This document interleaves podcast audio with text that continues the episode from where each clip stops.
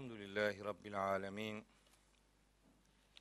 Ve salatu ve selamu ala seyyidina Muhammedin ve alihi ve ashabih. Ve men tebi'ahu bi ihsanin ila yevmiddin. Muhterem kardeşlerim, Hepinizi selamların en güzeliyle, Allah'ın selamıyla selamlıyorum. Allah'ın selamı, rahmeti, bereketi, afiyeti, mağfireti üzerinize olsun. Bugün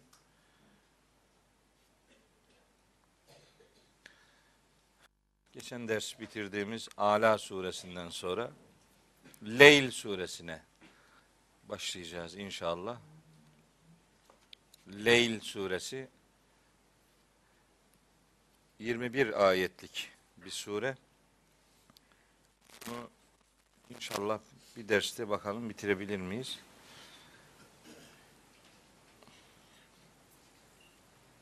İstesem bitiririm. Yani meal okur gibi okurum, bitiririm ama öyle hızlı okumalarla başım pek hoş değil. Onun için bir ders, en çok iki dersi sureyi bitirmek değil, sureden, Kur'an'dan hayata ne kadar neyi yansıttığımızdır mühim olan. Oradan bakıldığı zaman hızlı hızlı okumanın değil, hayata taşımanın önemini fark etmiş oluruz. Amacımız odur. Zaten bizim bu derslerimizin orijinal adı e, Kur'an'dan hayata. Başlarken öyle başlamıştık. Envarul Kur'an, Kur'an'ın yansıttığı ışıklar, nurlar yani hayatı aydınlatması iddiasıyla başlamıştık.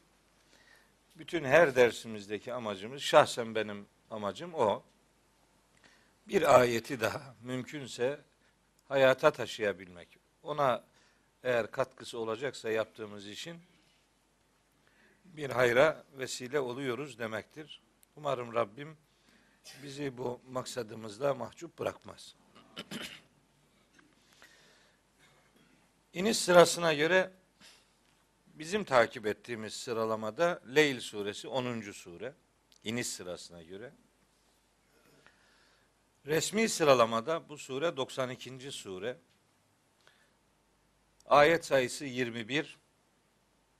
İniş yeri Mekke ve üç ayet grubuyla bu surenin genel muhtevasını özetleyebiliriz. Üç ayet grubundan hareket ederek. ilk üç ayetinde yeminler var. Sonra 4 ila 13. ayetlerinde bir insan tahlili yapıyor Allahu Teala. Bir psikolojik tahlil yapıyor. İnsanoğlu nasıl bir varlıktır? Nasıl eğilimleri var? Nasıl davranışlar ortaya koyuyor? Onu öğretiyor. Son grup ayetinde de bu ana hat olarak iki insan grubunun akıbette nelerle karşılaşacağına dair bilgiler veriliyor. Onun üzerinden mesajlar dile getiriliyor.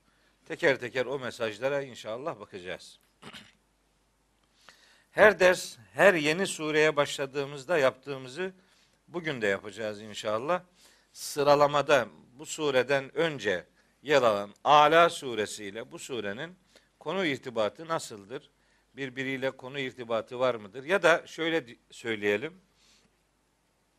Bizim takip ettiğimiz nüzül sıralaması acaba bir anlamda doğru mudur?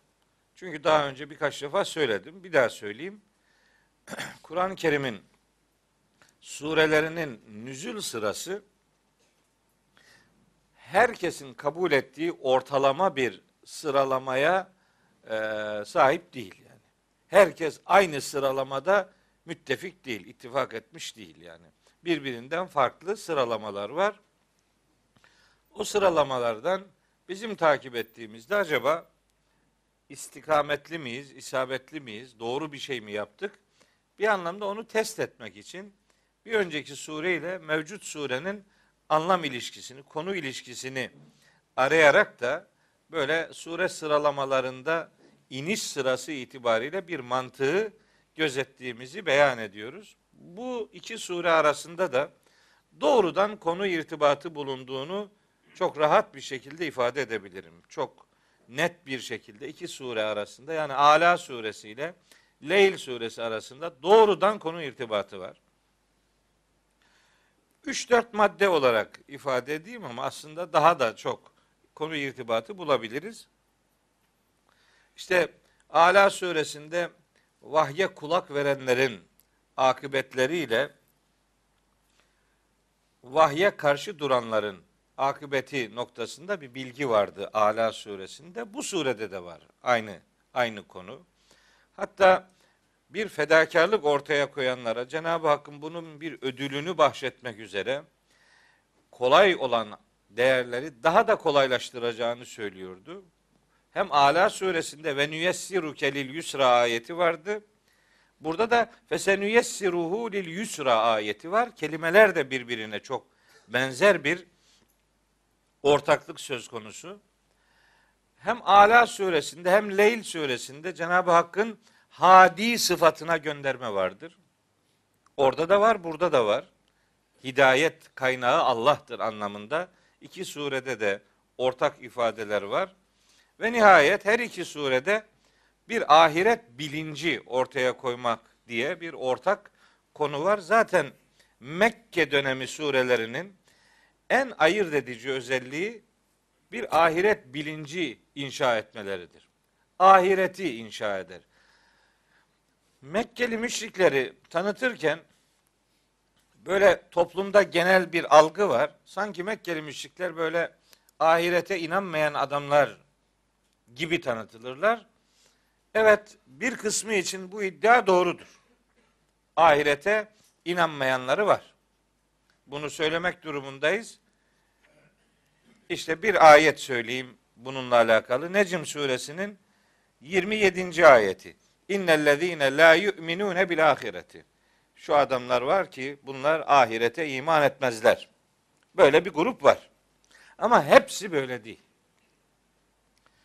Nereden biliyoruz hepsinin böyle olmadığını? Mesela şöyle bir ayet bizim önümüzü açar. Kehif suresi diye bir sure var Kur'an'da. 18. suresi Kur'an'ın. Orada bir müşrik algısı üzerinden bir müşrik tanımı ger- gerçekleştirilir. Orada der ki müşrik adamın sözü olarak iki bahçe sahibinin örneğini verir. Hani olay o kıssa biraz uzun hepsini anlatmayayım. O nankör tip der ki Kale ma ezunnu en tebide hadihi ebeda. Benim bu bahçemin ebedi olarak e, benden kaybolacağını düşünmüyorum yani. Bu ebedidir bu, devamlıdır. Ve ma azunnu saate kaimeten. Bu son saat dediğin şeyin de gerçekleşi, gerçekleşeceğini pek zannetmiyorum. Ama velein rudittu. Eğer Allah'ın huzuruna döndürülürsem, eğer ahiret varsa, mahşer varsa, o zaman da le ecidenne hayren minha munkaleba. Bu dünyadakinden daha hayırlı karşılıklar orada bulacağım. Bunu diyen adam ahirete hiç inanmıyor denebilir mi? Eğer döndürülürsem bundan daha iyi, daha hayırlı karşılıklar bulacağım diyor. Bu onun ahirete belirli belirsiz bir şekilde inandığını ifade eden bir delildir. Keyif suresinin 36, 35 ve 36. ayetleri. Çok benzer bir başka ayet Fussilet suresinde var. İfadeler birbirine çok benziyor. Ve mazun saate kaimeten bu son saatin yaşanacağını pek düşünmüyorum diyor adam. Müşrik adam. Ama velein ruci'tu ila rabbi eğer Rabbime döndürülürsem inneli indehu lel husna onun katında buradakinden daha güzel karşılıklar benim için olacak. Buna inanıyorum. Öyle diyor yani. Yok ama varsa buraya göre orada daha güzel karşılıklar bulacağım diyor. Bu da Fussilet suresinin 50. ayeti. Şimdi bunu bir yere bağlayacağım. Sakın ilgisiz şeyler söylüyorum zannetmeyin. hazırlıyorum e, asıl son söyleyeceğime. Sizi hazırlamaya çalışıyorum. Mesela Casiye suresinin 32. ayeti var. O da bununla alakalı. Buyuruyor ki Rabbimiz ve izâ kîle inne va'dallahi hakkun. Hani bu adamlara Allah'ın vaadi gerçektir dendiği zaman ve saatu la raybe fiha. Bu son saat var ya onda hiç şüphe yok. Haberiniz olsun dendiği zaman kultum muhataplara diyor ki siz şöyle dediniz. Ma nedri mes-saatu. Ya bu son saatte neymiş biz bunu pek anlamıyoruz. İnne zunnu illa zannen. Nihayet bu konuda bir takım zanlarımız var. Ve ma nehnu bi müsteykinin. Henüz tam ikna edilmedik. Böyle gelgitler yaşıyoruz demeye getiriyor yani. Bir taraftan var var mı yok mu böyle bir gelgitler yaşıyor. Bunların ahirete inanç noktasında bir başka grubu oluşturduğunu bu ayette bize gösteriyor. Bir ayet daha var gene bu Casiye suresinde. Bu defa 24. ayet. Derlermiş ki ve kalu Mekkeli müşriklerin bir bölümü. Şimdi böyle Kur'an'a parçacı bakınca Kur'an'ın ne demek istediği anlaşılmaz bir konuda. Bir ayete bakarak o konuda karar verilmez. Bu doğru bir okuma biçimi değildir. Bakın belirli belirsiz inananları var deyince sanki hepsi öyleymiş gibi zannedilmesin. Necim suresi 27. ayet ahirete inanmayanlarının bulunduğunu gösteriyor. Bu elde bir. Böyle şüpheli olanlar var. İki, Casiye 24. ayette bunların içinde dehre tapanlar var. Zap, zamana tapıyor. Ve kalu derlermiş ki mahiye illa hayatüne dünya olup biten bu dünya hayatımızdan başkası değildir. Ne mutu ve nehya. Burada ölür, burada diriliriz yani. Başka bir alem yok. Olanı hep bu dünyadan ibarettir diye dehre tapan bir grup da var Mekke'de. Bu başka bir grup. Müddessir suresinde surenin 53. ayetinde bu adamların ahirete inananlarının ahiretten korkmadığını gösteren bir delildir. Müddessir 53. Kella dikkat edin. Bu adamlar bel esasında la yahafûnel ahire. Ahiretten korkmuyorlar. Yani orayı kendisine göre garanti zannediyor. Sorun yok yani. Orada da işimizi görürüz demeye getiriyorlar. O da başka bir algı. Bitmedi. Kalem suresinde şöyle bir iddiaları var ve onları cevaplıyor Cenab-ı Hak. Buyuruyor ki Kalem suresinin 34, 35 ve 36. ayetler. Hatta 37, 38, 39 öyle gidiyor. Hepsini okumayalım. İnne lil muttakine inde rabbihim cennetin naim. Muttakiler için Rablerinin katında nimetlerle dolu cennetler vardır. Efene cealül müslimine kel mücrimin. Ne zannediyorsunuz? Biz Müslümanları mücrimlerle bir mi tutacağız yani? Diyorlar ki eğer ahiret varsa bu dünyadaki Müslümanlar orada en iyi, en kaliteli olanları en çok bize yanaşabilenler olur. Biz orada da daha iyi nimetlerle buluşacağız diyorlar. Burası tamam, orası da tamam. Dünyadaki Müslümanlar en çok bize yaklaşabilirler. Böyle dedikleri için bu ayetler inmiş. Efene calül müslimine kel mücrimin. Ne zannediyorsunuz? Biz Müslümanları suçlularla bir mi tutacağız? Böyle mi algınız var? Emleküm kitabun fihi tedrusun. Yoksa çalışıp durduğunuz bir kitabınız mı var sizin? İnne leküm fihi lema tehayyarun. Tercih ettiğiniz ne varsa size ikram edilecek. Böyle yazan bir kitabınız mı var? Neye göre konuşuyorsunuz böyle? Yani kitaba göre konuşun, kitabına uydurup durmayın demeye getiriyor Allahu Teala. Delilsiz saçma sapan savrup durmayın. Kitabınız yok, deliliniz yok. Aklınıza estiği gibi konuşup durmayın demeye getiriyor. Bir ayet daha var. Casiye suresinin bu defa 21. ayeti. Em hasibellezine citerahus seyyiati en nec'alehum kellezine amenu ve amilus salihati sevaen mahyahum ve mematuhum. Sâ mâ yahkumun.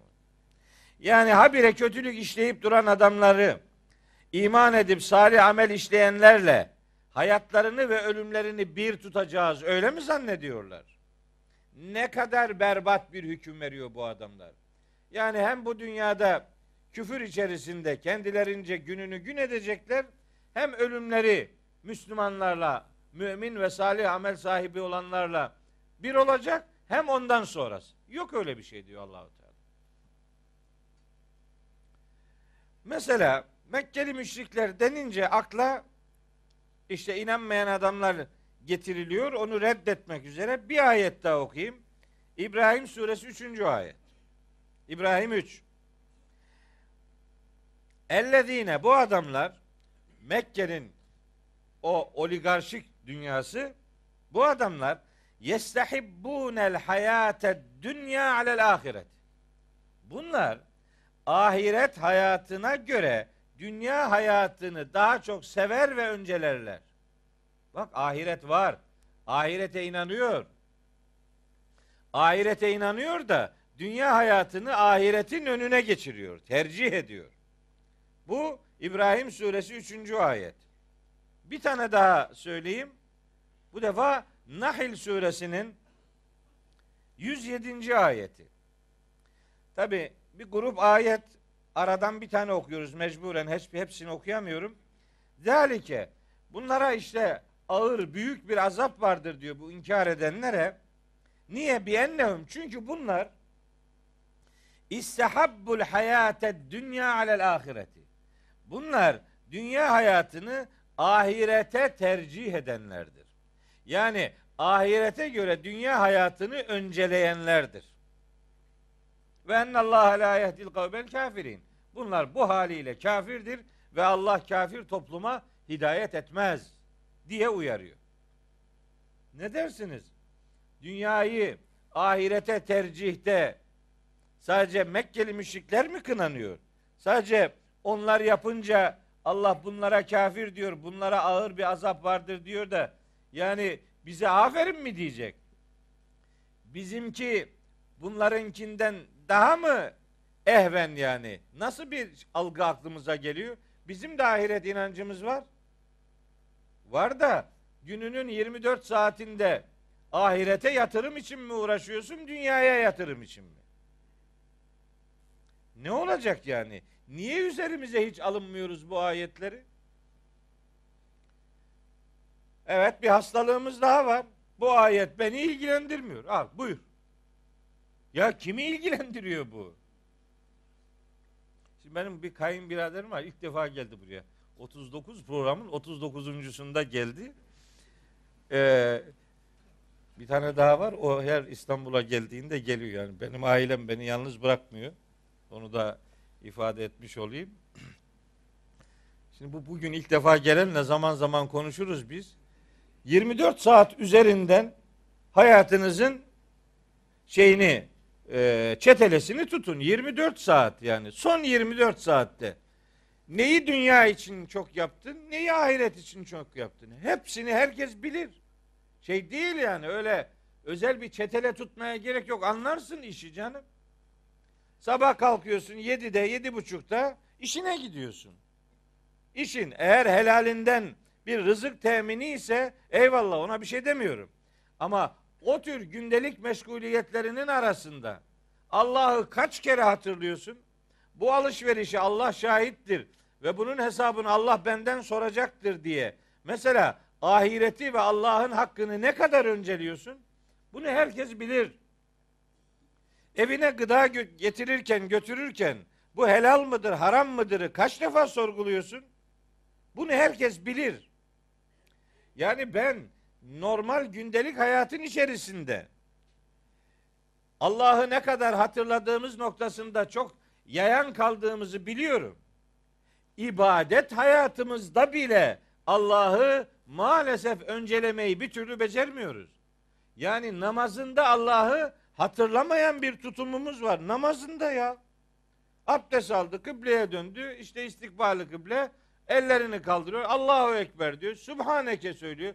Elhamdülillahi Rabbil Alemin. Hepsini okuyor ama hala gününde gündeminde, zihninde, hayatının merkezinde Allah bilinci yok. Millet ne der korkusuyla mesela bir ibadet duyarlılığı ortaya konuyor.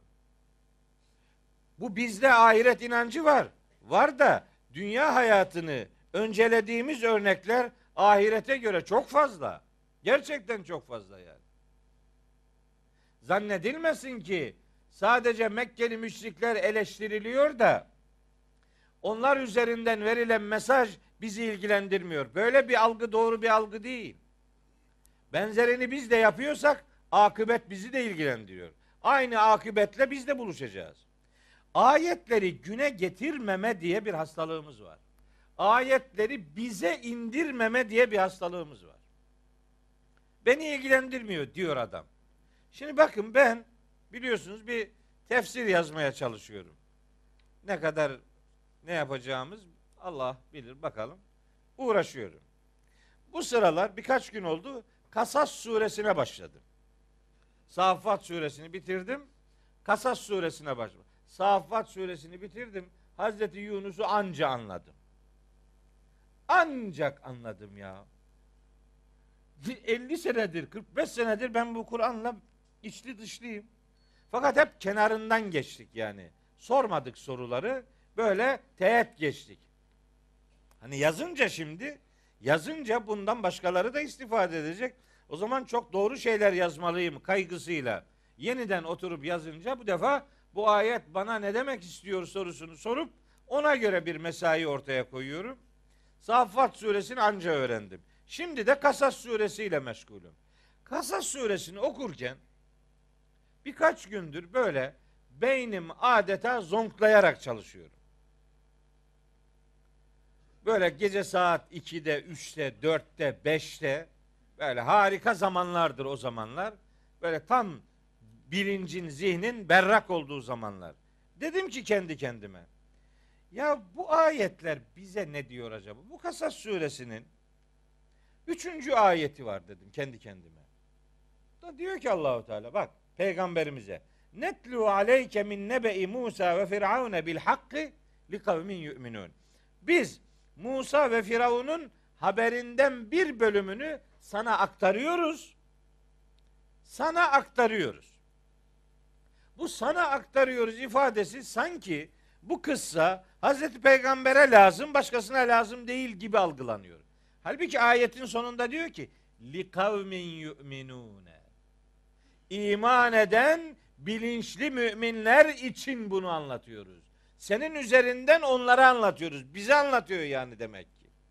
Evet, ilk muhatap Hazreti Peygamber netlu aleyke sana aktarıyoruz diyor ama ayetin sonunda da diyor ki li kavmin yu'minune iman eden bir toplum oluşturmak için bunu anlatıyoruz. Yani bu ayet senin hayatına insin.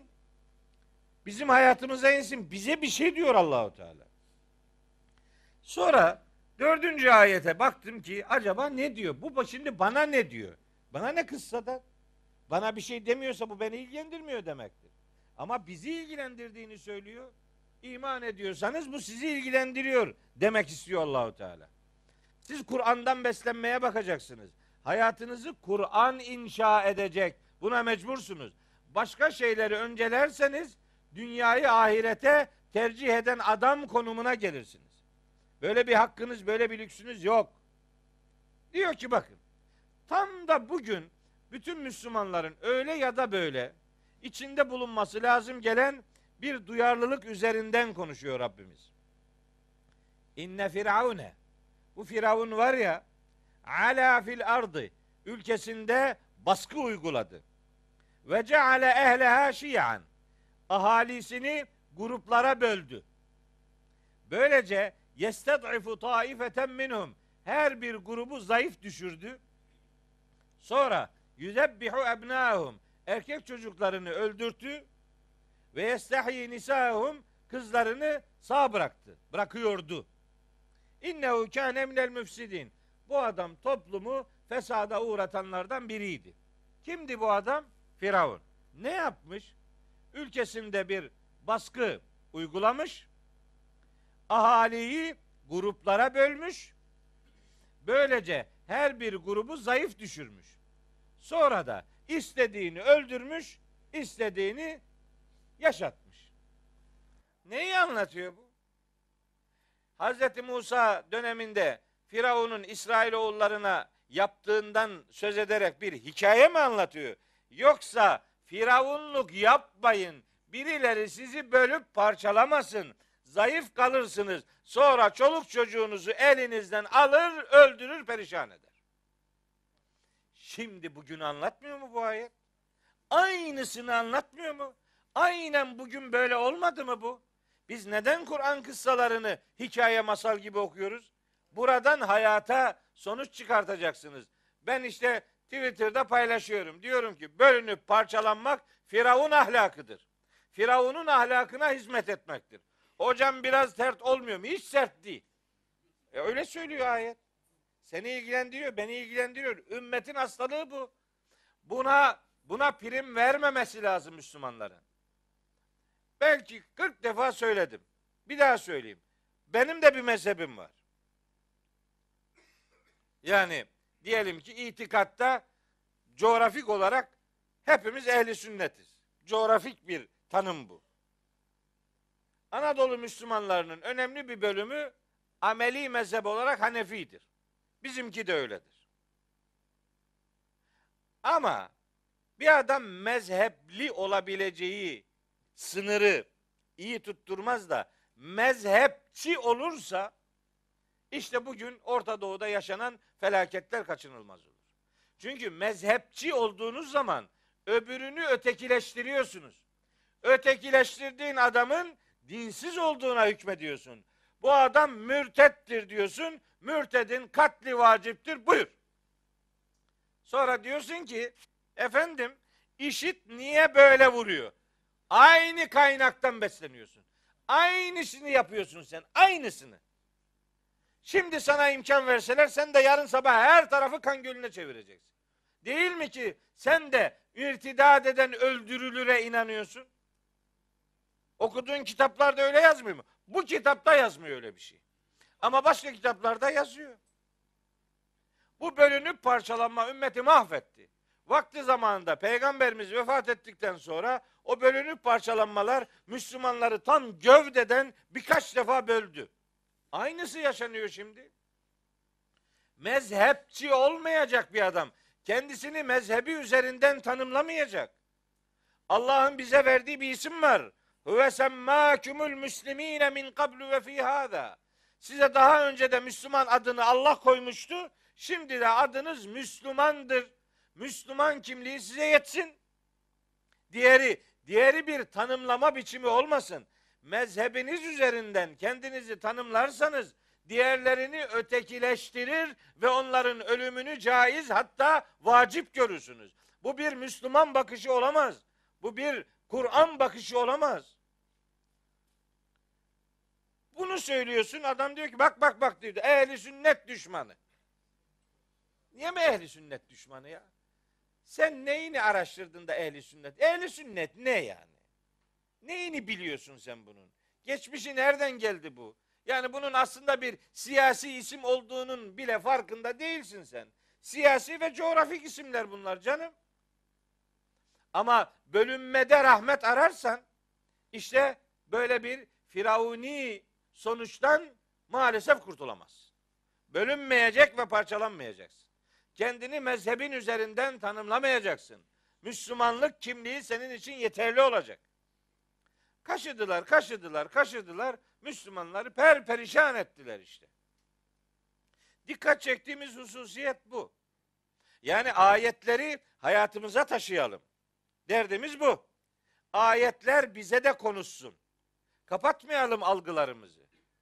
Sonra birkaç ayet sonra dedim ki hele bundan hele bize bir şey yok yani. Hele ki burası bizi anlatmıyor dedim kendi kendime. Neresi anlatmıyor? İşte 7. ayet Kasas suresi.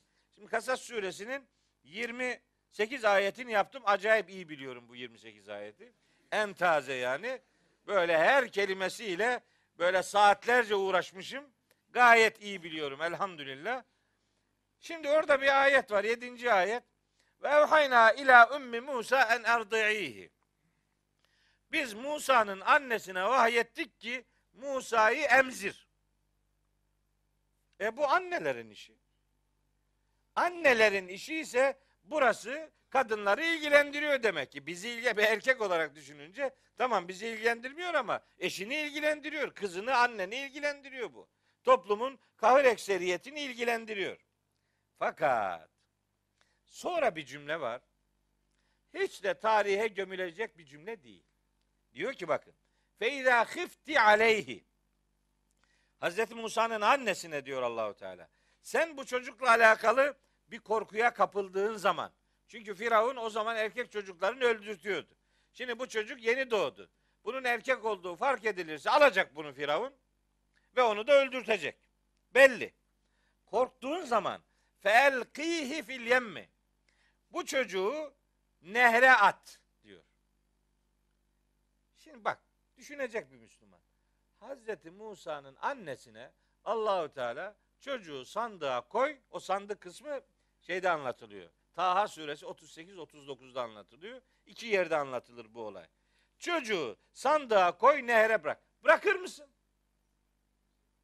Bırakabilir misin?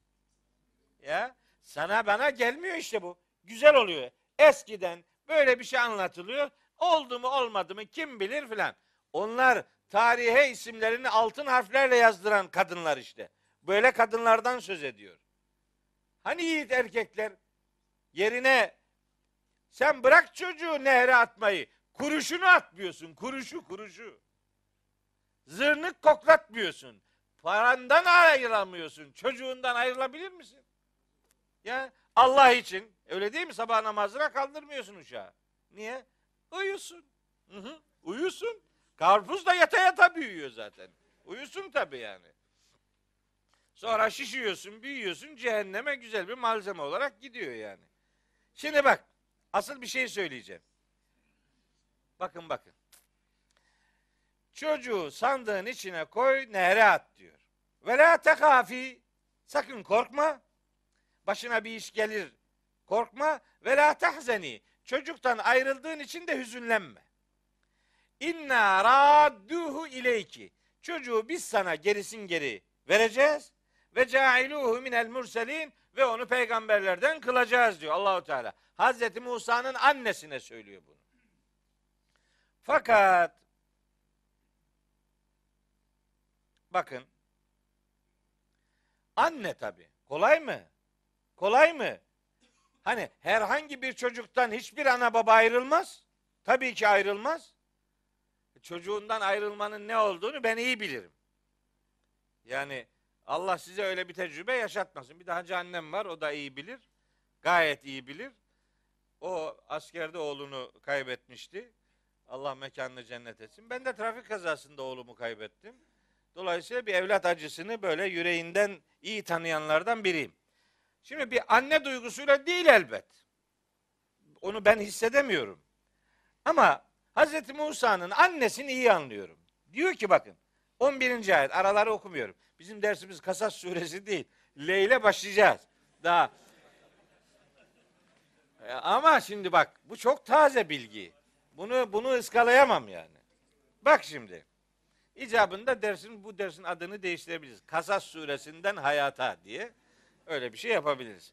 Yok yok illaki bir e, Leyl suresine geleceğim inşallah. Fakat bakın şimdi harika bir cümle ve hayata dair muhteşem bir sonuç sizinle paylaşacağım. Diyor ki Hazreti Musa'nın annesi Hazreti Musa'nın ablasına ve kalet li uhtihi işte kızı, kız kardeşine Musa'nın kız kardeşine yani biliyor musunuz? Aslında Allahu Teala Hazreti Musa'nın annesinin bu sözünü şöyle bize nakledebilirdi. Ve kalet li uhtihi Musa'nın kız kardeşine annesi demişti ki ifadenin tercümesi bu. Kalet Musa'nın annesi. Galet Ümmü Musa yani. Musa'nın annesi demişti. Li uhtihi Musa'nın kız kardeşine yani ablasına. Halbuki şöyle olabilirdi. Ve kalet Hazreti Musa'nın annesi kızına demişti ki diyebilirdi değil mi? Kızı yani bu. Gönderdiği kızı. Kızı demiyor. Kız kardeşi diyor. Niye biliyor musunuz?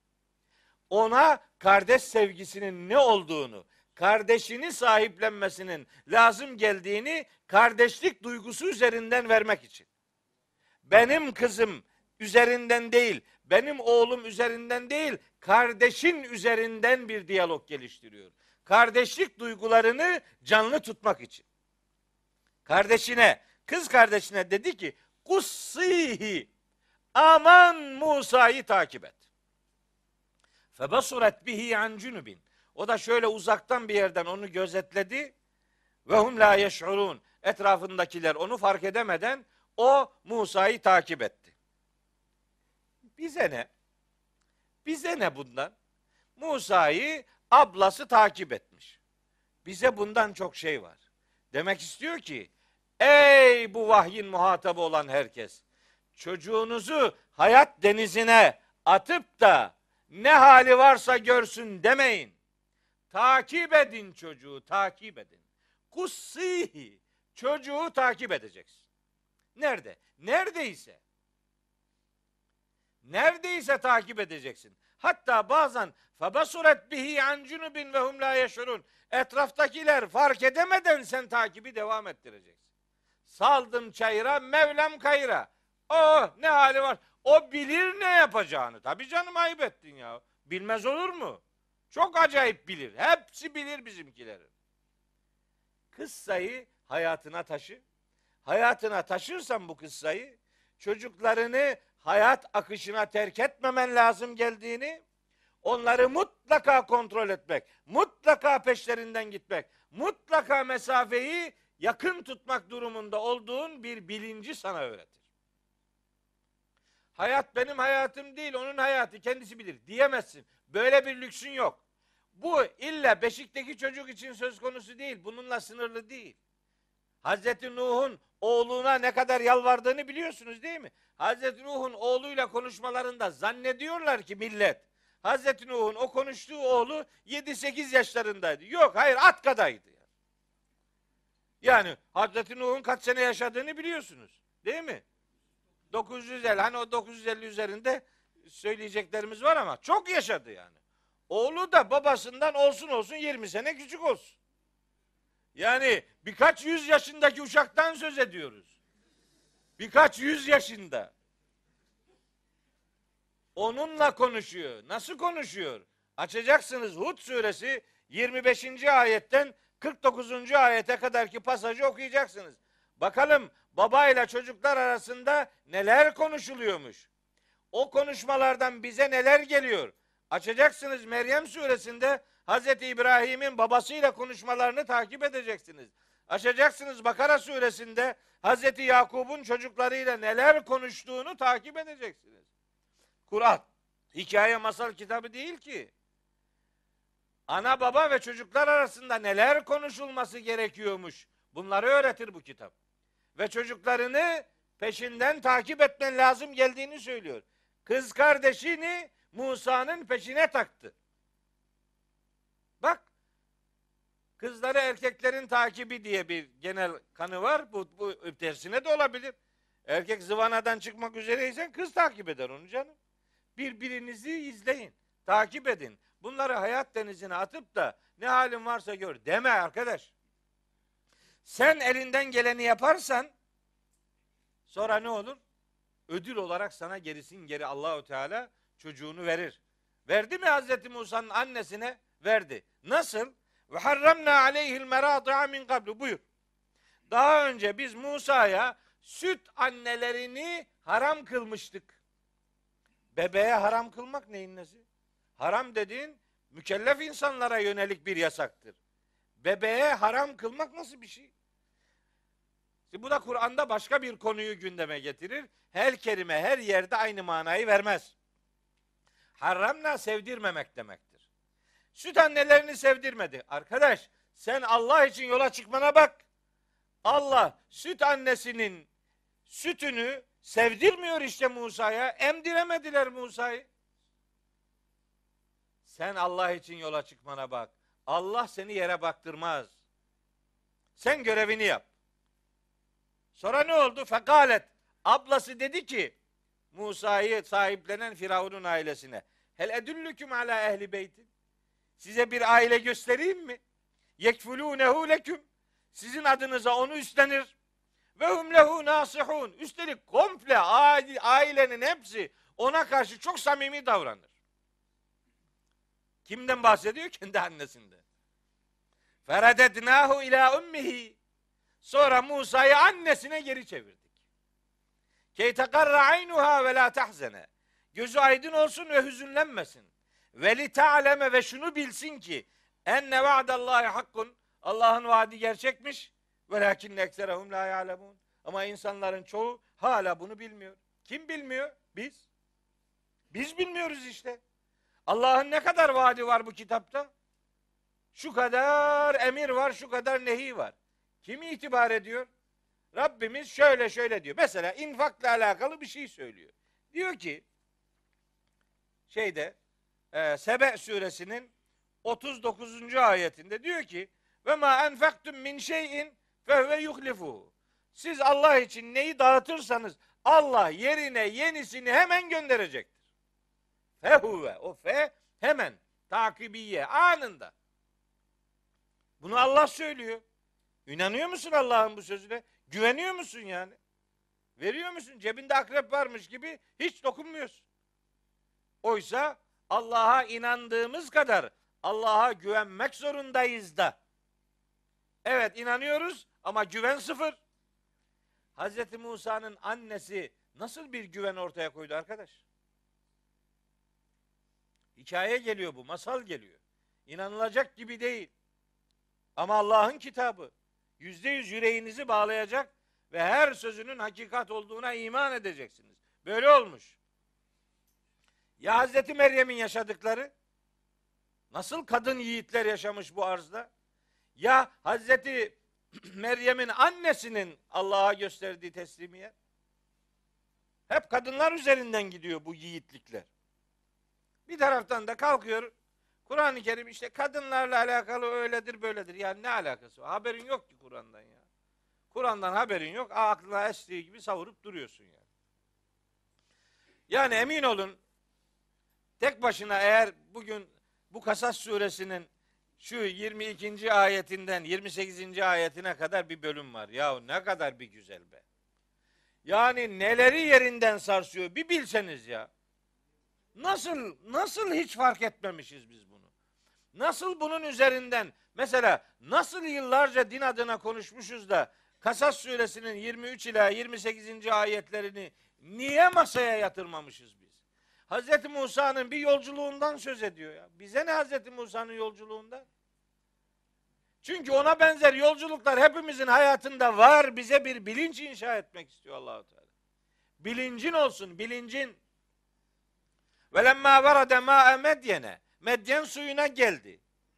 Ne güzel böyle hikaye anlatır gibi okuyor adam. Sonuç çıkartmıyor. Bize ne demek istiyorla ilgilenmiyor adam mesela. Medyen suyuna gelmiş. Vecede aleyhi ümmeten minen nasi yeskune. Orada bir grup insanın hayvanlarını sulamakta olduğunu bulmuş.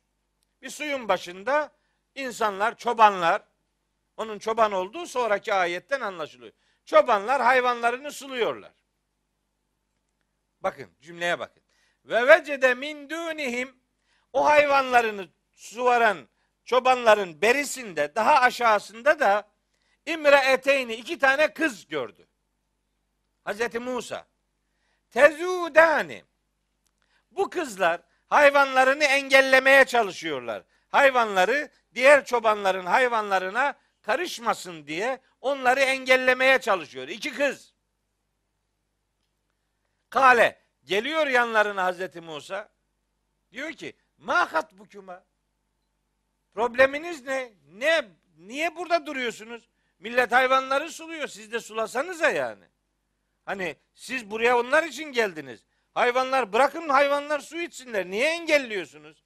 Kızlara soruyor Hazreti Musa. Kale işte sordu. Kaleta kızlar dediler ki La neski sulayamayız biz. Ne zamana kadar? Hatta yusdirar ri'a'u. Bu çobanlar buradan ayrılana kadar. Onlar sulayıp gidene kadar biz sulamıyoruz. Sulamayacağız. La neski la muzari fiilin başına geldi mi gelecek zaman ifade eder. Bekleyeceğiz. Ve ebuna zaten bizim babamız da şeyhun kebirun çok yaşlı bir adam.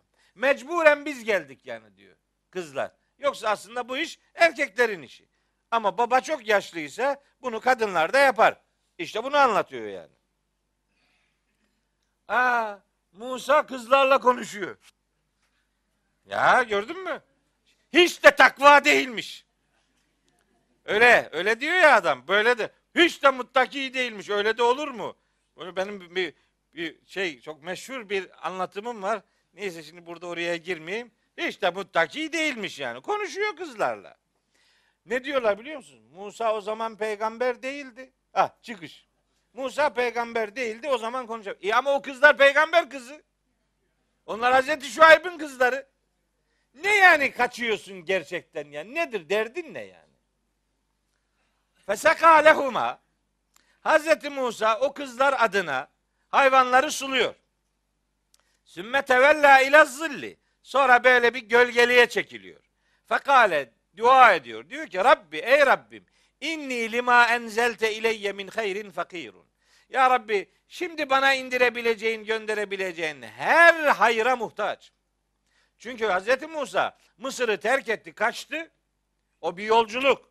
Kaçtı. Ne yaptı? İki kişi kavga ediyordu. Kendi tarafından olan yardım istedi. O da adamı böyle itekledi. Onun da düşüp öleceği tuttu ya. Yani böyle itekledi. Bu şimdi itekledi fevekeze vekeze parmaklarıyla iteklemek demek. Bizimki ne yazıyor biliyor musun? Yumruk attı.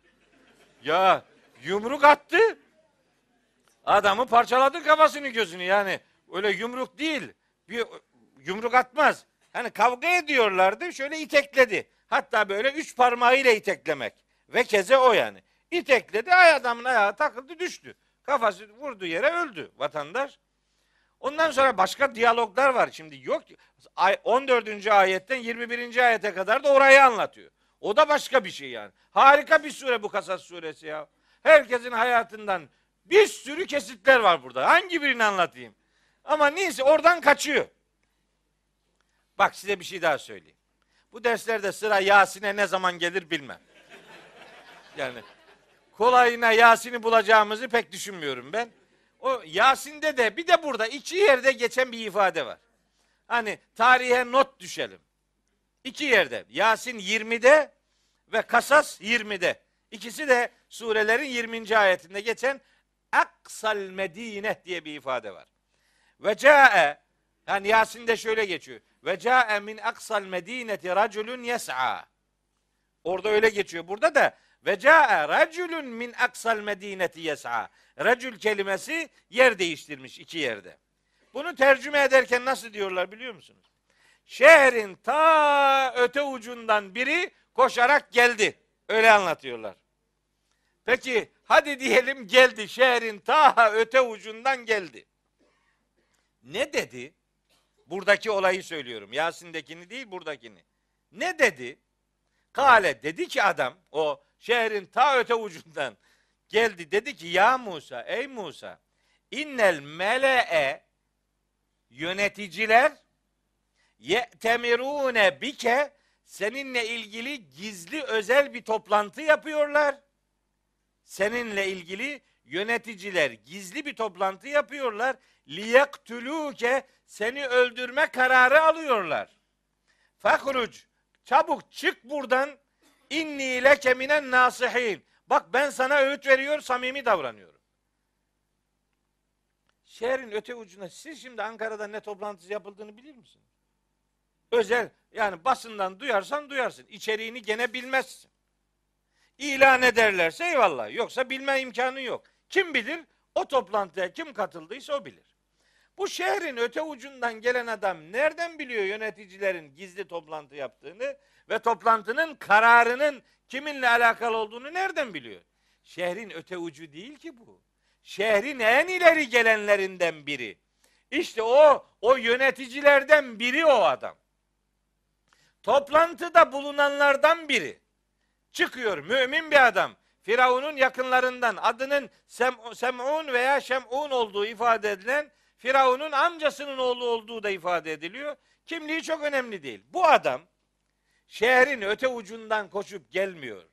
Toplantıdan koşarak Musa'nın yanına gidiyor. Musa'nın yanına geliyor yani. Bizimki ta Mezre'den gönderiyor onu. Oradan geldi. Hayır oradan gelmedi. Toplantıdan Musa'nın yanına geldi. Koşarak. Biliyor musunuz? Cae gelmek. Bir de yes'a koşmak. İkisi yan yana. Hem Yasin'de hem burada. Bu nedir biliyor musunuz? Bazen problemleriniz olur. Yürümeniz gerekir. Bazen problemin yanına gitmeniz gerekir. Bazen koşmanız gerekir. Bazen bazen siz problemin size gelmesine fırsat vermeden problem çıkmadan çözmeye gayret edersiniz. Fedakarlık için bazen yürümek, bazen koşmak gerekir. Bu adam koştu, Hazreti Musa'yı uyardı. O da apar topar fakaraca minha haifen yeterakkab korkarak ve sağı solu gözetleyerek oradan çıktı gitti. Hazreti Musa gitti. İşte giderken Medyen suyunda o kızlarla karşılaştı. Onlarla işte hayvanlarını suladı. Kızların biri fecaethu ihdahuma kızların biri tekrar yanına geldi. Musa'nın yanına geldi. Temşi yürüyerek ama alestihyain hayalı bir şekilde utana sıkıla ama geldi. Geliyor. Peygamber kızını Musa'nın yanına göndermiş. Utana sıkıla. Böyle ilan ederek, patır kütür, ortalığı yıkarak değil, utana sıkıla, hayasıyla, hayasıyla davranmak diye bir öğreti burada söz konusu. Kalet dedi ki bu kız, İnne ebi babam yed'uke seni çağırıyor. Liyeciziyeke ecra ma sekaytelena. Bizim için hayvanları sulamanın ödülünü, ecrini, parasını yani sana versin diye seni çağırıyor. Felemma ca'ehu. Musa kızın babasının yanına gelince vakassa aleyhil kasasa. Başından geçen olayları anlatıyor adama. Kızın babasına. Yani Hazreti Şuayb'a. O da diyor ki kale la tehaf korkma. Necevte minel kavmiz zalimin. O zalim kavimden artık kurtuldun. Burası onun ülkesi değil. Sana kimse bir şey yapamaz. Kurtuldun diyor Hazreti Musa'ya. Kızların biri anlaşılıyor ki abayı yaktı Musa'ya. Öyle geçmiyor burada ama anlaşılıyor az buçuk. Yani lafın tamamı aptala söylenir. Yani bir kısmını yarıdan anlıyorsun satırın arasından. Kalet diyor ki İhdahuma kızların biri. O muhtemelen yanına giden. Herhalde değil mi? Öbürünün gidecek hali yok. Bu tutuştu öyle anlaşılıyor.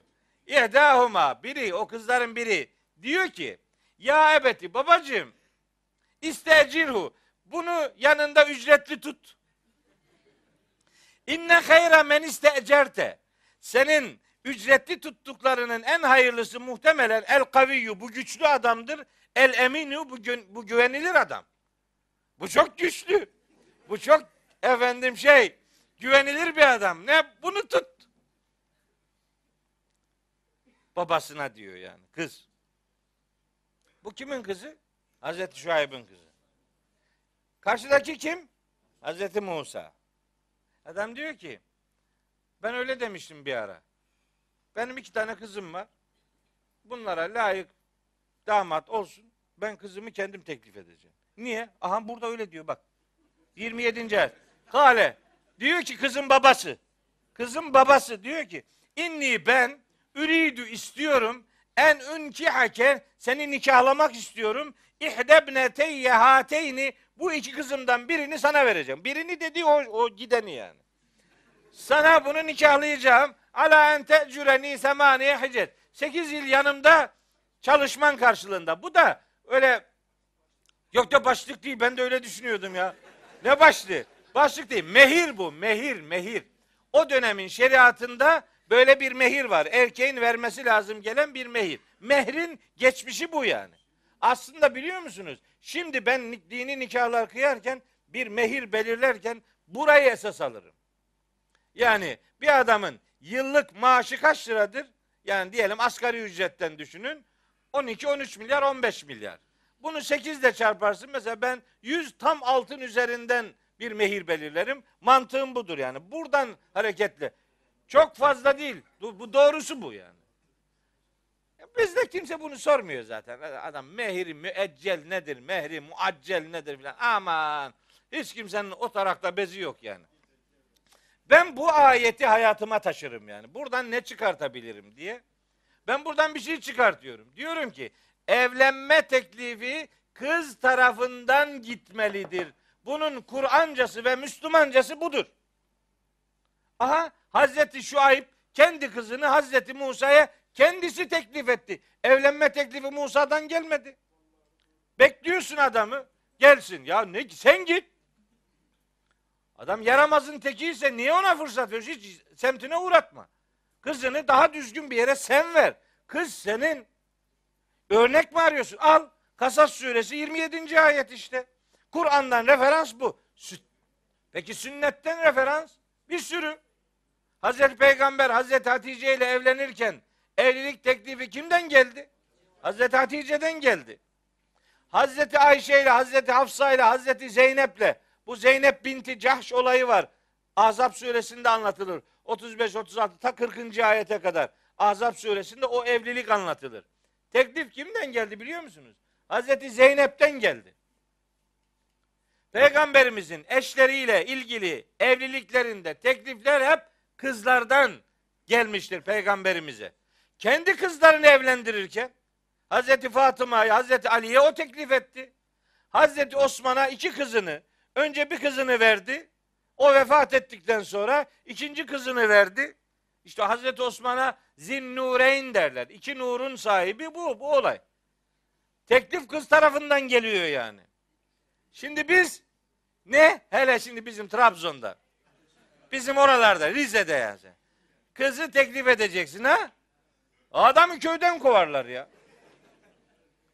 Ne derdin ne senin? Kur'an'dan delil bu. Sünnetten delil bir sürü. Senin hayatında bu ayetler bu konuda iş görmeyecekse ne zaman iş görecek peki? Ne zaman bu ayetler gelecek sana? E, gelmiyor işte. Kıssayı okuyorsun beni ilgilendirmiyor diyorsun. Musa ile alakalıdır ben bundan bakmam diyorsun. E bu Kur'an okuma doğru bir okuma değil ki ya. Daha işte mesela bunu hafız okurken böyle bağırıyor. Ne bağırıyorsun ya? Burada bağırılacak bir şey yok. Bu hiç bağırılacak bir mesele değil gözünü seveyim. Bir de bunu dinleyen ağlıyor. Ne ağlıyorsun? Ne ağlıyorsun yani? Yapmadığın bir şey bu. İlla ağlayacaksan haline ağla yani. Adamın sesine ağlıyor. O da nerede bağıracağını bilmiyor yani. Yani düşün. Velemma varade ma Medine'yi okurken ne burada bağırılacak bir şey yok yani. Adam Medyen suyunun başına geldi işte. Ne ağlıyorsun yani? Bak Kur'ansız bir hayat gidiyor.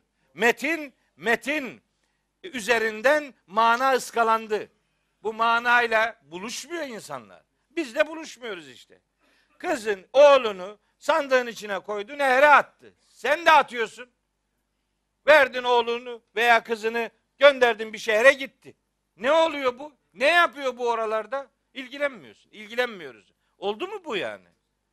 Bu Musa Aleyhisselam'ın kıssasının bu taraflarını niye anlatıyor bu kitap? Bakın ben hayatımda menkıbe anlatmaktan nefret eden bir adam. Hiç menkıbe falan anlatmam ben. Niye anlatayım? Bunlar kitapta var. Buradan anlatırım. Niye elin alemin yalanlarını anlatayım? Bunu oku, bunu, bunu. Bunu oku, hayatın parametrelerini öğren. Hayatına Kur'an yön versin arkadaş. Bu kitap ancak böyle canlı hayata yansıtılabilir. Başka türlü yok. Bunları okuyoruz işte. Amacımız Kur'anlaşmış bir hayatı yaşamaya gayret etmektir. Ama e, yani bütün me- mesele bunun üzerinden yürüyor. İşte evlenme teklifi kızdan gitmelidir diyorum. Bunu beğenmiyor adam. Hatta diyor ki Hazreti Peygamber gibi bir damat adayı bul ben de vereyim. He tabi. Sen, sen, senin kızı sanki Hazreti Fatıma. Yani sanki sanki senin kız Hazreti Şuayb'in kızı yani. Evet, kızdan haberin yok. Dört dörtlük adam arıyorsun yani. Dört dörtlük yok. Seninki dört bir bile değil yani. Dolayısıyla ne dört dördüğün üzerinden yürüyorsun filan. Ama bunun Kur'ancası bu arkadaş. Arayacaksın yani. İyi birini gördün mü al. Ben kızımı sana vermek istiyorum diye yani. Denebilir. Ben diyeceğim. Dinlerlerse ben. iki kızım var. Bilmiyorum dinleyeceklerim beni ama inşallah dinlerler yani. Bu kadar konuşuyoruz. Hala dinlemeyecekse zaten yani yani beni dinlemeyecek bu kadar milyonlara bunu ilan ediyorum da hala dinlemeyecekse zaten yazık bana dinletememişim kendimi diye yani. İyi, Kim izlerse izlesin. Yengeyi de ben öyle aldım biliyor musun sen? Benim yengeyle evliliğim böyle tam bir roman. Tamam? Umre'ye gittim. Anlatayım onu size. Öyle, bu, bu ders öyle gitti artık ya. Umre'ye gittim. Beş dakikada özetleyeyim. Umre'ye gittim ama diyecekler ki bak bu da hurafeci, bid'atçı diyecekler ama yani ne de o zaten ne olsa diyorlar. Yani onların ağzı torba değil ki büzesin. Yani. O aslında hiç olmazsa dediğim üzerinden konuşsun da iftira atmasınlar yani. Gittik Umre'ye. Umre'ye gittik. Herkes tavaf ediyor, ağlıyor filan.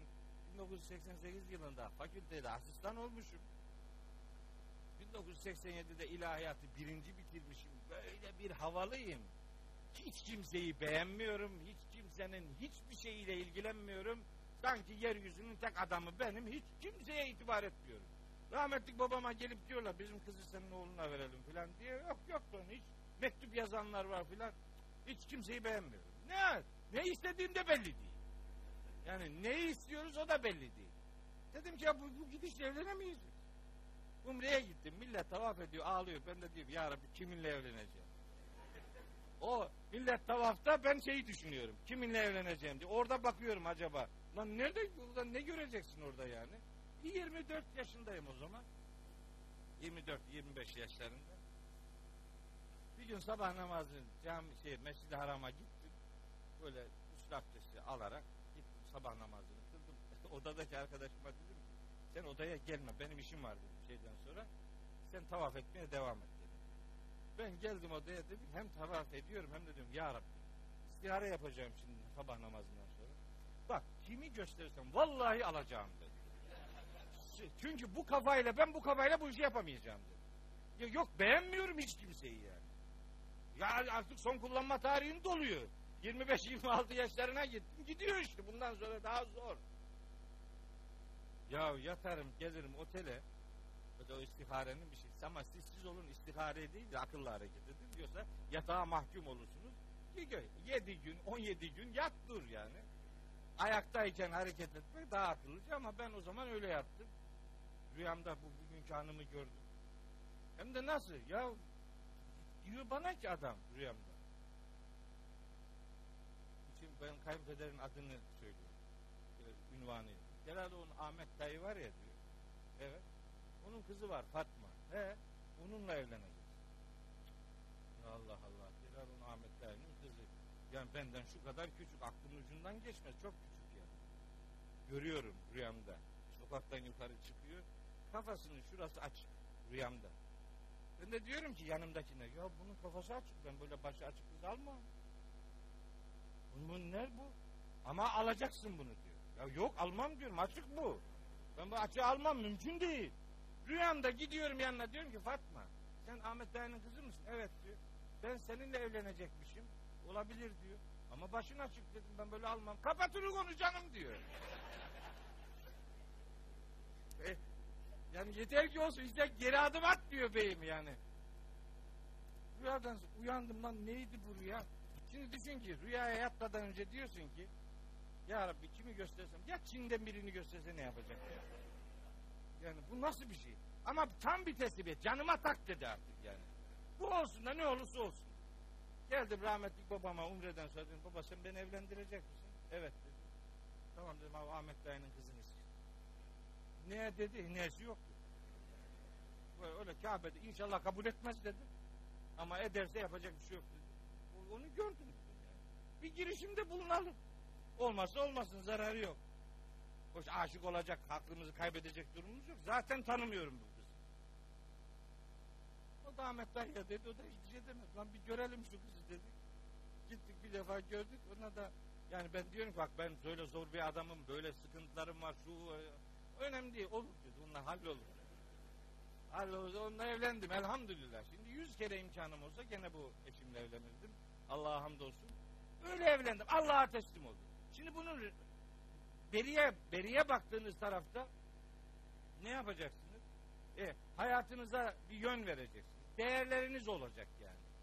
Değer tarafından bakacaksınız. O rüyada gördüğüme eğer böyle yaramaz biri olsaydı itibar etmez. Ama baktım ki ahlakı tamam, düzgün insanlar ne olacakmış? Başka şeyler arıyordum vakti zamanında. Bunların bir anlamı yokmuş. Efendim öyle gitti. Elhamdülillah doğru gitti yani.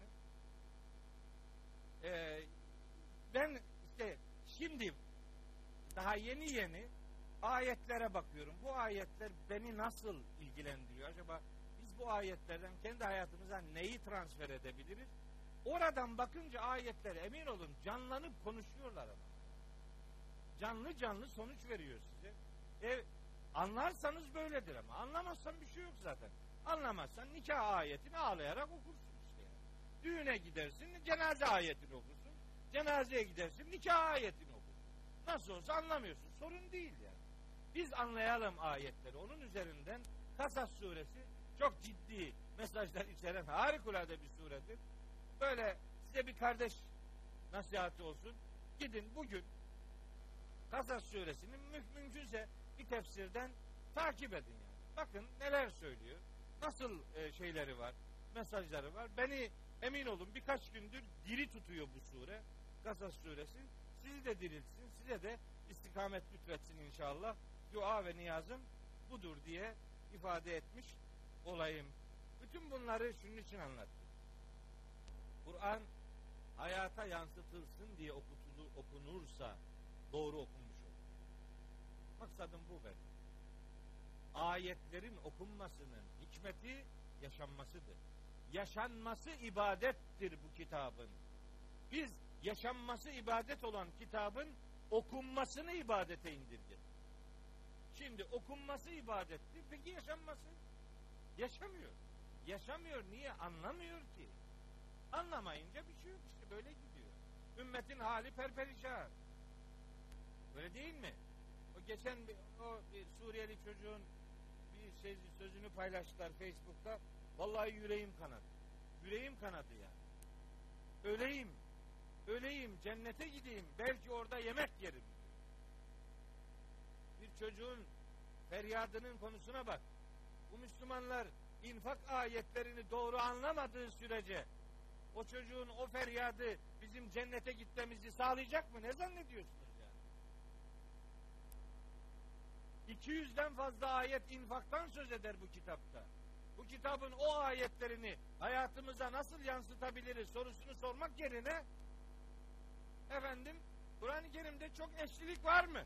Tabi ayıp ara var tabi. Sürüse kaç tane istiyorsan alıyorsun. Neden bu ümmetin derdiyle dertlenmiyorsun arkadaş? Neden bir garibin elinden tutmak, bir yüreği yanmış insanın yüreğine su olmak diye bir amacın, bir emelin, bir hedefin, bir ufkun yok? Neden bu kitap senin hayatına bir yön çizmez arkadaş? Çizmiyor. Neden? Anlamıyoruz kitabı. Kitap benim rehberim olsun ve önümde olsun kısmında değiliz maalesef. Biz bu envar Kur'an derslerini bir ayeti olsun hayatımıza taşıma gayretiyle yaptık. Başla. Bir ayet olsun hayatımıza yansıtsın. Hayata yansıtılmamış ayet sana inmemiş demektir kardeş. Hayatına yansıtmadıysan o ayet sana inmedi. Ümmet hangi davranışın hangi ayetle ilişkili olduğunu bilmiyor ki. Bilmiyor. Dilerim Rabbim şu kitabıyla doğru dürüst konuşabilmekte sizi de bizi de muvaffak kılsın inşallah. Hayatını peygamberlerin hayatını örnek alacak bir duyarlılığa dönüştürenlerden eylesin.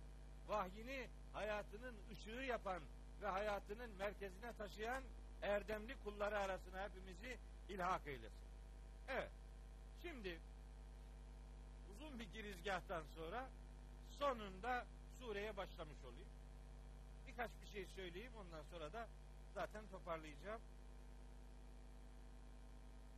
Leyl suresi. geceden söz eder. Ve leyli idâ yağşa. Ortalığı kapladığı zaman geceye yemin olsun. Ve nehâri idâ tecella. Ağardığı vakit gündüze yemin olsun. Ve ma halakaz zekere vel unsa. Erkeği ve dişiyi yaratan o kudrete yemin. Ben yemin ifadeleri Kur'an'da neyi karşılar üzerinden zaman zaman konuşmalar yaptık. Yani Duha suresini işlerken anlatmışımdır. Müddessir suresinin 32. ayetini işlerken mutlaka anlatmışımdır. Kur'an'da yemin ifadeleri var. Kur'an'da bu yemin ifadeleri neyi karşılar? Kur'an'da yemin yemin edilen varlık her ne ise yemin edilen varlık mahşerde şahidiniz olacaktır bilincini vermek için yemin. Yani geceye yemin olsun demek, gece şahidiniz olacak demek. Gündüze yemin olsun demek, gündüz şahidiniz olacak demek. Ve ma halakaz zekere vel unsa erkeği ve dişiyi yaratan kudrete yemin olsun. Yani o kudret Allah'tır. Allah şahidiniz olacak haberiniz. Yoksa yemin ifadeleri rutin yemin cümlelerinden ibaret değil. Bunlar yemin edilen varlığın insanların şahidi olacakları bilgisini vermek için bu yemin ifadeleri Kur'an'da pek çok surede pek çok ayette zikredilir. Ve leyli idâ yağşa ortalığı kapladığı zaman geceye yemin olsun.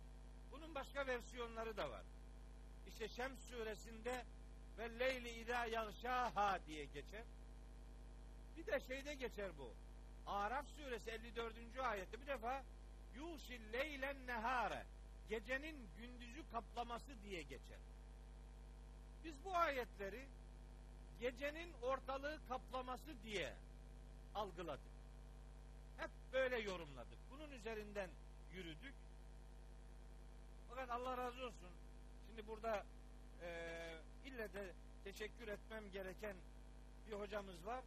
Ondan bunu dinleyince ayetin daha doğru, daha farklı bir mesaj verdiğini kavramış olduk. Bayındır Hoca bu kutuplarda biliyorsunuz namaz vakitleriyle alakalı en hatta tek ciddi iş yapan adam. Yani ben onun o gayretini gerçekten çok takdir ederim. Herkes sıcak yatağında yatarken o bilmem kaç eksi derecelerde oralarda acaba burada buradaki insanlar Allah'a ibadet edeceklerse bunların vakitleri nedirin kaygısıyla hareket eden bir yiğit. O orayla alakalı bir şey anlat. Hatta görüntülerini bizim evde e, böyle beraber seyrettik. Onun o anlatımından sonra bu ayetlerin vermek istediği mesajın orayla da ilgili olduğunu anlamış olduk. O görüntülerde baktık ki bazen güneş var ama karanlık ortalık. Yani güneş var ama aynı ay gibi. Şey değil, aydınlatmıyor ortalığı. Yani gece güneşi kaplıyor yani. Gece günün ışığını kaplıyor. Gecenin kaplaması yuhsil leylen nehare. Gecenin gündüzü kaplaması böyle bir şey. Güneş var ama ışık yok. Bazen böyle, bazen tersi. Güneş yok, ortalık ışık. Güneş batmış yani, görünmüyor. Hava açık, ortada güneş yok. Fakat aydınlık. O kutup bölgelerine ait bir tabiat olayı. Cenab-ı Hakk'ın bir kudret. Bu, bu şu demek aslında. Yani sizin gördüğünüz, görebildiğiniz, fark edebildiğiniz şey olanın tamamı değil. Siz bir kısmını görüyorsunuz. Olayın tamamını gören Allahu Teala'dır. Tamamına hükmeden Allahu Teala. Yani gecenin ortalığı kaplaması sadece akşamdan sonraki karanlığı ifade etmez. Bazen ortada güneş olmasına rağmen ortalık yine karanlık olabilir. Bu ayet hem bildiğimiz manada gecenin ortalığı kaplamasını hem de kutuplara yakın bölgelerdeki o tabiat olayını bize hatırlatır. O itibarla bu kitabın her güne ve her yere sözü var. Ne gerek var kutuplarda çalışma yapmaya demektense bu çalışmayı yapanları takdir etmek gerekir. Varsa imkan varsa desteklemek gerekir. Biz kitap, ayet kavramlarını daralttık. Bize göre kitaptan maksat Kur'an, ayetten maksat da bu kitabın ayetleri. Oysa Kur'an'a göre böyle değildir biliyor musun? Kur'an'a göre kainat bir kitaptır. Kainattaki her bir yaratık bir ayettir. Kur'an'a göre ayeti olan bütün kitap adını alır. Kainat bir kitaptır. Güneş bir ayetidir, ay bir ayetidir, gece bir ayettir, gündüz bir ayettir. Yasin de öyle diyor ya. Ve ayetün lehumul ardul meytetü. Ölü toprak bir ayet. Ve ayetün lehumul leylu. Gece onlar için bir ayet. Ve şemsü güneş bir ayet. Vel kamer ay bir ayet.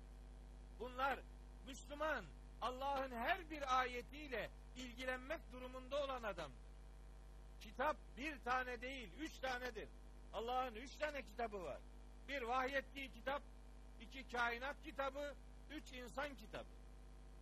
Çünkü vahyettiğinin de ayetleri var, kainat kitabının ayetleri var ve insanın da ayetleri var. İnsanda ayet var. Fussilet suresi 53. ayet. Senürihim ayatina fil afaki ve fi enfusihim. Biz onlara hem ufuklardaki, dış dünyadaki ayetlerimizi göstereceğiz. Hem de kendi canlarındaki ayetlerimizi göstereceğiz ki hatta yetebeyyene lehum ennehul hak bu kitabın gerçek kitap olduğu onlar için meydana o zaman çıkacak. O ayetlerle de ilgilenmek gerekir. Bizim canımızda, bedenimizde gözümüz, kulağımız, burnumuz, ağzımız, dilimiz, kalbimiz hepsi birer ayet mesabesindedir. Dolayısıyla insan psikolojisiyle ilgilenmek, tıp bilimleriyle ilgilenmek, Allah'ın bir kitabıyla ilgilenmek demek. Her tarafla ilgilenmek. Mahluk olan her şey bizim ilgi alanımızda olmak durumundadır. Burada gece üzerinden bir mesaj veriliyor. Sonra gündüz üzerinden bir mesaj veriliyor. Gündüz ortaya çıktığı zaman, ağardığı zaman gündüze yemin olsun. Bir tarafta gece, bir taraftan gündüz. Aslında bu bütün zamana yemin ifade eder. Bütün geceler ve bütün gündüzler yemine konuysa bütün zamanlara yemin ediliyor demektir. Bu Asır suresinin birinci ayetinin açılımı durumundadır bu ifade. Vel asri asra yemin olsun demek. Bir insan ömrüne akıp giden zamana yemin olsun demektir. Maksat akıp giden bu zaman şahidiniz olacak haberiniz olsun. Sadece gündüz yaptığınız şeyler kayıt altına alınmıyor. Gece yaptıklarınız da kayıt altına alınıyor. Yani hiç kimse gecenin karanlığında yaptığı yanlışlıkların yanına kar kalacağını zannetmesin. Gece şahidiniz olacak. Tıpkı gündüz şahidiniz olacağı gibi. Sonra ve ma halaka zekera vel unsa erkeği de dişiyi de yaratan o kudrete, o güce yemin olsun. Bakın şimdi size teknik bir şey söyleyeyim. Teknik. Bu kitap Arapça. Kitap Arapça olduğu için bu kitabın metninde kullanılan kelimeleri, kavramları ve edatları kullanım tekniklerine uygun olarak anlamak durumundayız. Doğru anlayacağız yani. Şimdi burada ma halaka zekere vel unsa diyor. Ma diye bir edat kullanıyor. Arapçada bu edatlar birden çok. Ve bu edatların ne için kullanılacağının kuralı vardır.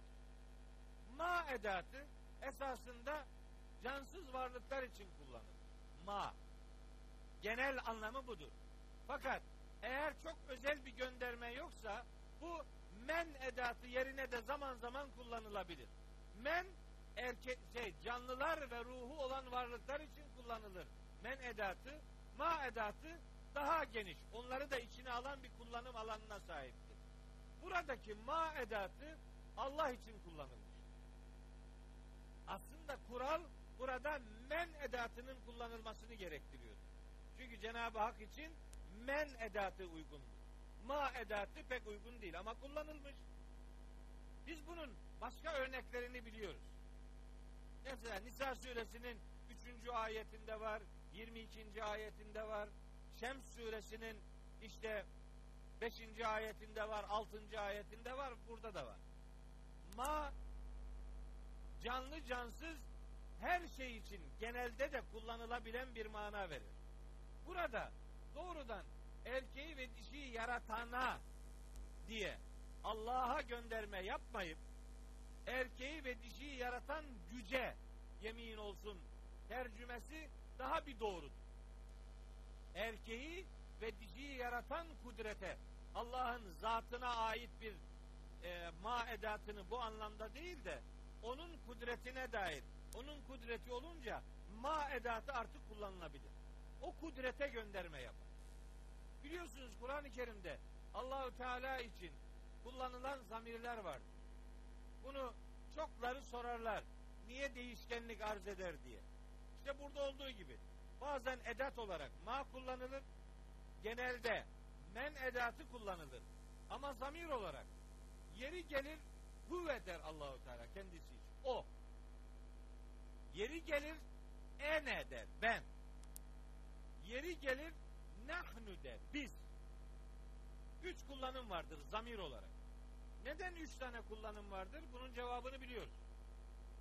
Allahu Teala kendisi için o derken daima huve veya hu zamirini kullanır. Huve ve hu zamirleri Arapçada erkekler için kullanılır. Dişiler için, kadınlar için hiye veya ha zamiri geçer. Peki Allahu Teala erkek mi ki onunla alakalı hep huve veya hu zamiri kullanılıyor? Hayır. Arapçada bir kural daha var. Şimdi bunun Rabbimiz için neden huve zamirinin kullanıldığının doğrudan cevabını söylüyor. Arapçada bir kural daha var. Arapçada diğer dillerde bu kadar bir şeylik, detay yok pek. Ama Arapçada kelimelerin de dişisi ve erkeği var. Kelimeler ya müzekkerdir ya müennestir. Kelimelerin yani bir dişiyi temsil etmesi şart değil. Bir erkeği temsil etmesi şart değil. Kelimenin kendi dizaynı, kendi yapısı itibariyle erkek olanı var, dişi olanı var.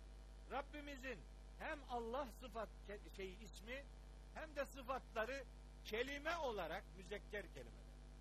Kelime olarak müzekker olduğu için ona ait zamirler hüve gelir. Allah erkek olduğu için değil. Bu detayı din adına, Kur'an adına konuşanların böyle ifadelendirmesi, dillendirmesi gerekir. Kelime müzekker olduğu için zamir müzekker gelir. O kelimenin sahibi olan muhatap erkek olduğu için değil. İnsanlar Allah üzerinden zihinlerinde bir şeyler geliştirdiklerinde Allah'ı erkek bir varlık gibi zannederler.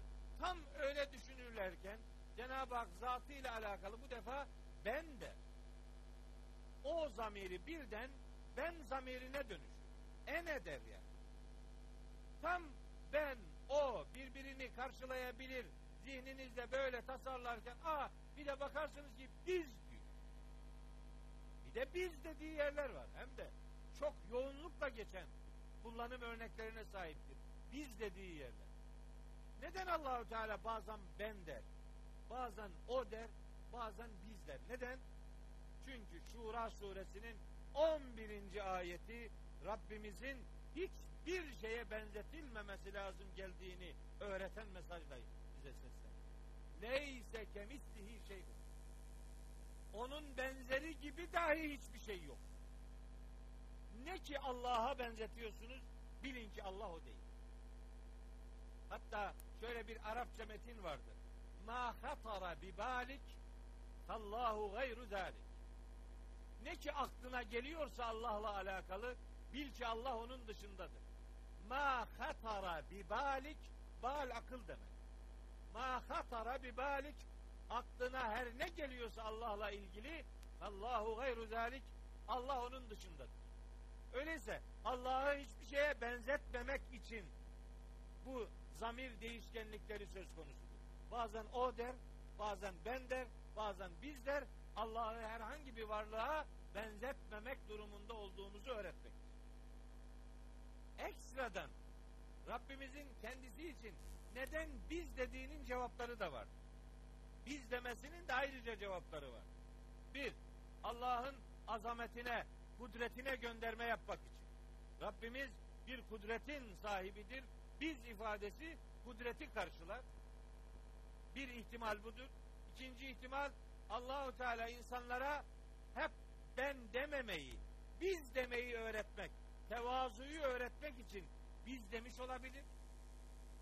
Üçüncü ihtimal Allahu Teala insanlara danışmayı, istişareyi, fikir alışverişinde bulunmayı, meşvereyi, şurayı, ortak aklı oluşturma ahlakını kazandırmak için bizler. Bir adamın tek başına karar almamasını, birileriyle onu paylaşarak ortak akıl oluşturma erdemini öğretmek için bizler bu üçüncü gerekçedir. Bir gerekçe daha var, dördüncü gerekçe. O da Rabbimizin ben demeyip biz dediği yerler daima onun yaratma, idare etme, dünyayı ve ahireti şekillendirme noktasında melekleri görevlendirdiği konularda bizde.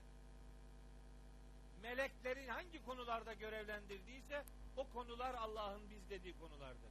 Ama hiçbir ayette Cenab-ı Hak bize ibadet edin demez.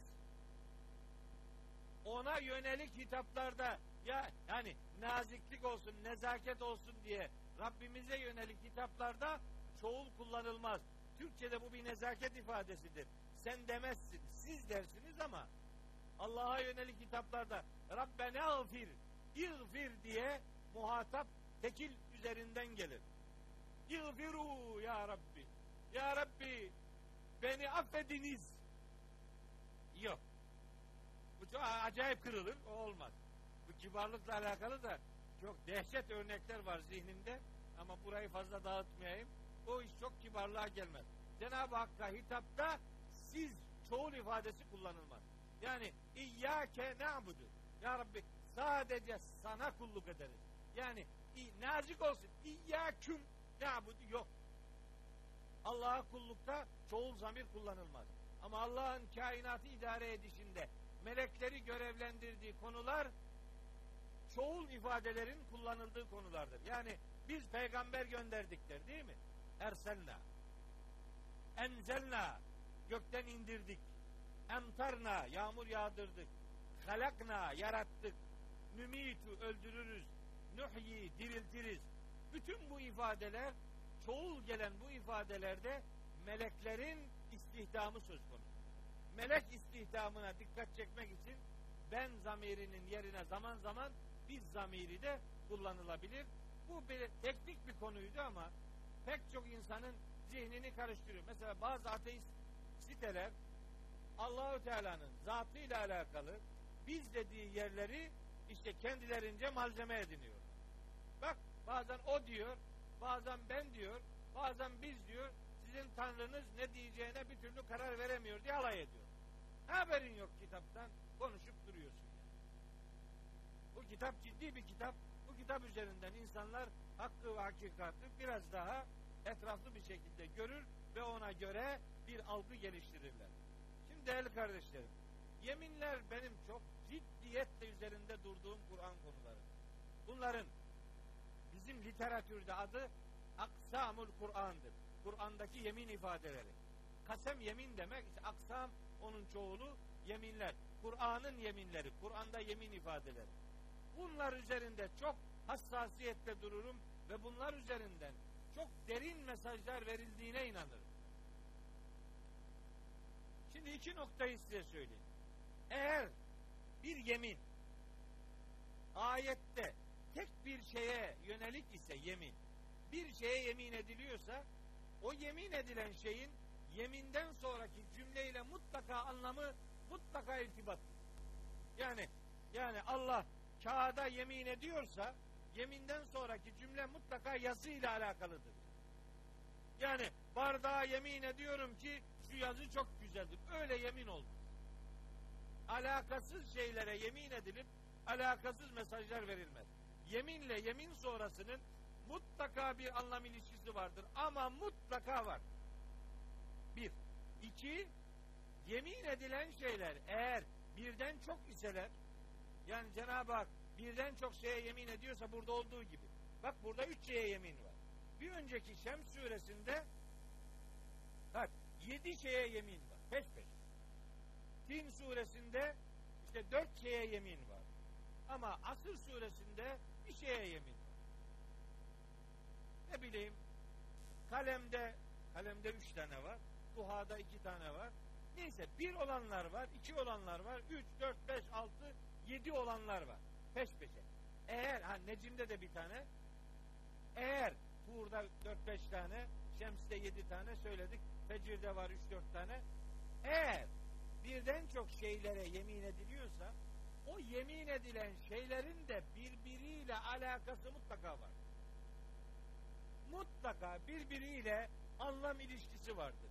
Alakasız şeyler yeminde peş peşe getirilmez. Yani bir yeminde kaleme, kağıda, yazıya derken o arada bir de bardağa yemin olmaz. Alakasız şeyler birbiri arasında yeminde sıralamaya gelmez. Biliyorum bir kısmınızın aklına geliyor. Peki Tin suresinden olacak? Ve ve zeytun. İncire, zeytine yemin olsun. Ve turi sinine, Sina dağına yemin olsun. Ve hazel beledil emin. Güvenilir bu şehre yemin olsun. Mekke'ye ne alakası var? Çok alakası var. Öyle incir ve zeytin dersen alakası olmaz tabii. Ama bil ki o incir ve zeytin değil. O incir ve zeytin değil. Hazreti İbrahim'in, Hazreti Nuh'un ve Hazreti e, İsa'nın vahiy aldığı Filistin'de iki bölgenin adıdır. Tin ve Zeyta bölgeleri. Filistin'de Hazreti Nuh, Hazreti İbrahim ve Hazreti İsa'nın vahiy aldığı bölgelerin adıdır. Allah vahyini indirdiği o iki bölgeye yemin ediyor. Üç peygamber üzerinden ve Tur-i Sinin, Sina Dağı Hazreti Musa'nın vahiy aldığı yerdir. Ve hazel beledil emin de Hazreti Peygamber'in vahiy aldığı Mekke'dir. Ülül azim diye peygamberler vardır. Ülül azim peygamberler. Azim sahibi. Beş tanedir bunlar. Hazreti Nuh, Hazreti İbrahim, Hazreti Musa, Hazreti İsa ve Hazreti Muhammed Aleyhisselam. Bu beş peygamberin vahiy aldığı dört bölgeye yemin edilir. Dolayısıyla oradaki yeminlerin de kendi arasında bir mantığı vardır. Sakın alakasız şeyler yemine konu ediniliyor zannedilmesin. Adam oradakine incir ve zeytin diyor. Ondan sonra kalkıp da diyor ki adam incirin faziletine dair kitap yazıyor. E incirin fazileti var da yani üzümün yok mu ya? Ne demek yani? Değil mi? Mesela biz burada yemin edecek olsak bizim Anadolu'da veya işte bizim Trabzon'da, Of'ta, Çaykara'da mesela yemin edecekse en iyi yemin edilecek şey mısır ekmeği. Lahanadır yani. Mesela değil mi? Çaydır, fındıktır yani. Yöresel hamsi ya, neyse o hayvan kısmına gidiyor. Yani onun üzerinden yani e, böyle meyveleri yarıştırmaya gerek yok. O meyve çok üstün. Rahat suresinin bak böyle düşünene bir, hat, bir, bir tavsiyem olsun. Rahat suresinin dördüncü ayetini bir oku. Rahat dört bir ayet. Bakalım bu meyveler birbirinden nasıl üstün ne, neymiş bu? O bahsi diğer. Peki buradaki yeminin birbiriyle anlam ilişkisi nedir? Çok önemli ilişkisi var. Bakın. Ve leyli geceye ve nehari gündüze ve erkeği dişiyi yaratan güce. Yani geceyi yaratan, gündüzü yaratan, erkeği yaratan, dişiyi yaratan aynı kudrettir. Yaratan üzerinden bir anlam ilişkisi kurulur bir. İki, gece ve gündüz tabiattaki aslında çift kutupluluğu temsil eder. Tabiatta, evrende nasıl çift kutupluluk varsa insanoğlunda da erkek ve dişi anlamda iki çiftten söz edilir. Erkek ve dişi. Kainattaki çift kutupluluğun insandaki versiyonu erkek ve dişidir.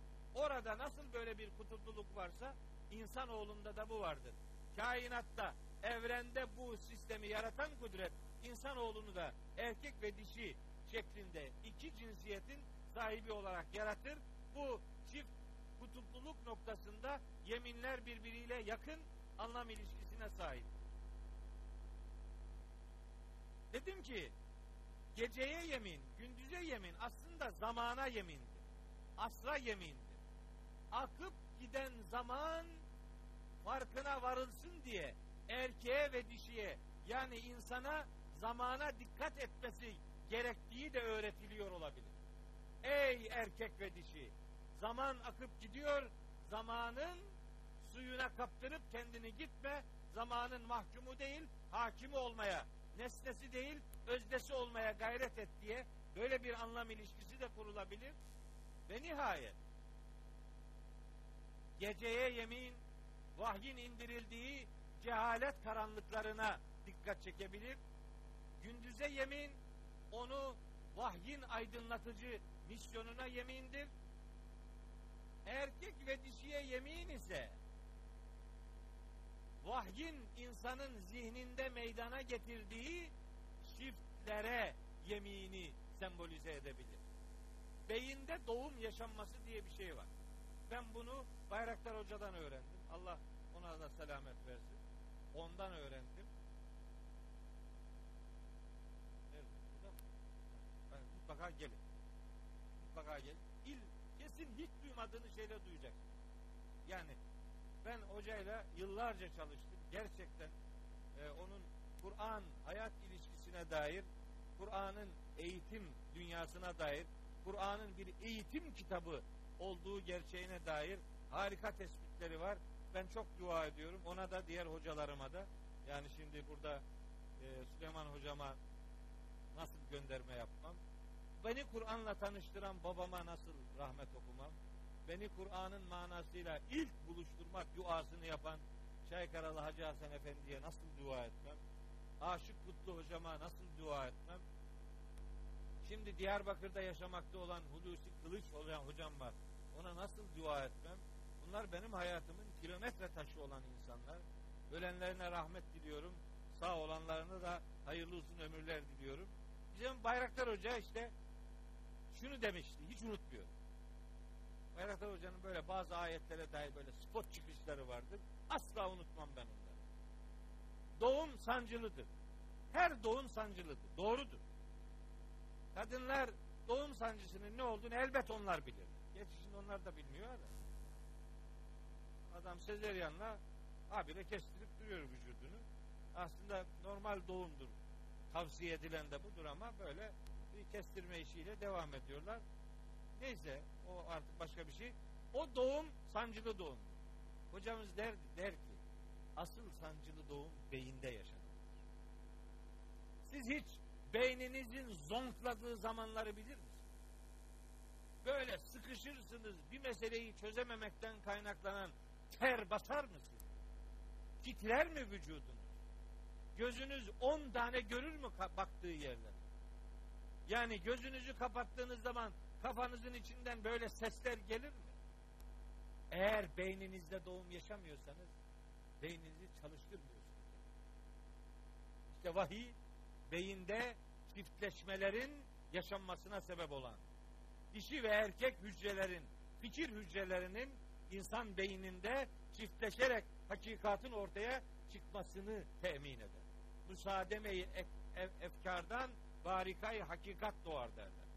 Yani fikirlerin çarpışmasından, icdihattan, kafayı çalıştırmaktan hakikatlar meydana gelir. Bir kafayı en iyi çalıştıracak şey vahiy.